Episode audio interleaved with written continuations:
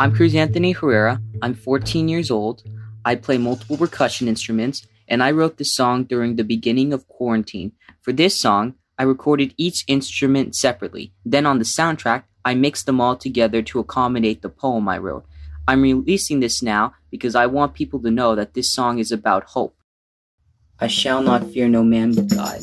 I shall not fear no struggle with death. I shall not throw away what's left. Everyday life seems to be a struggle. The world just can't stop causing trouble.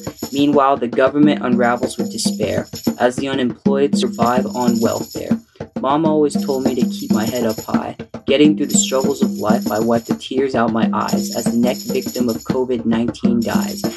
Could see the pain in people's face, worrying if they'll be able to put food on the plate. But what could I do for a teenager watching from the sidelines, hoping for a blessing just to get by? It's like a self made jail, living in an empty cell, watching deceased and needy live in hell.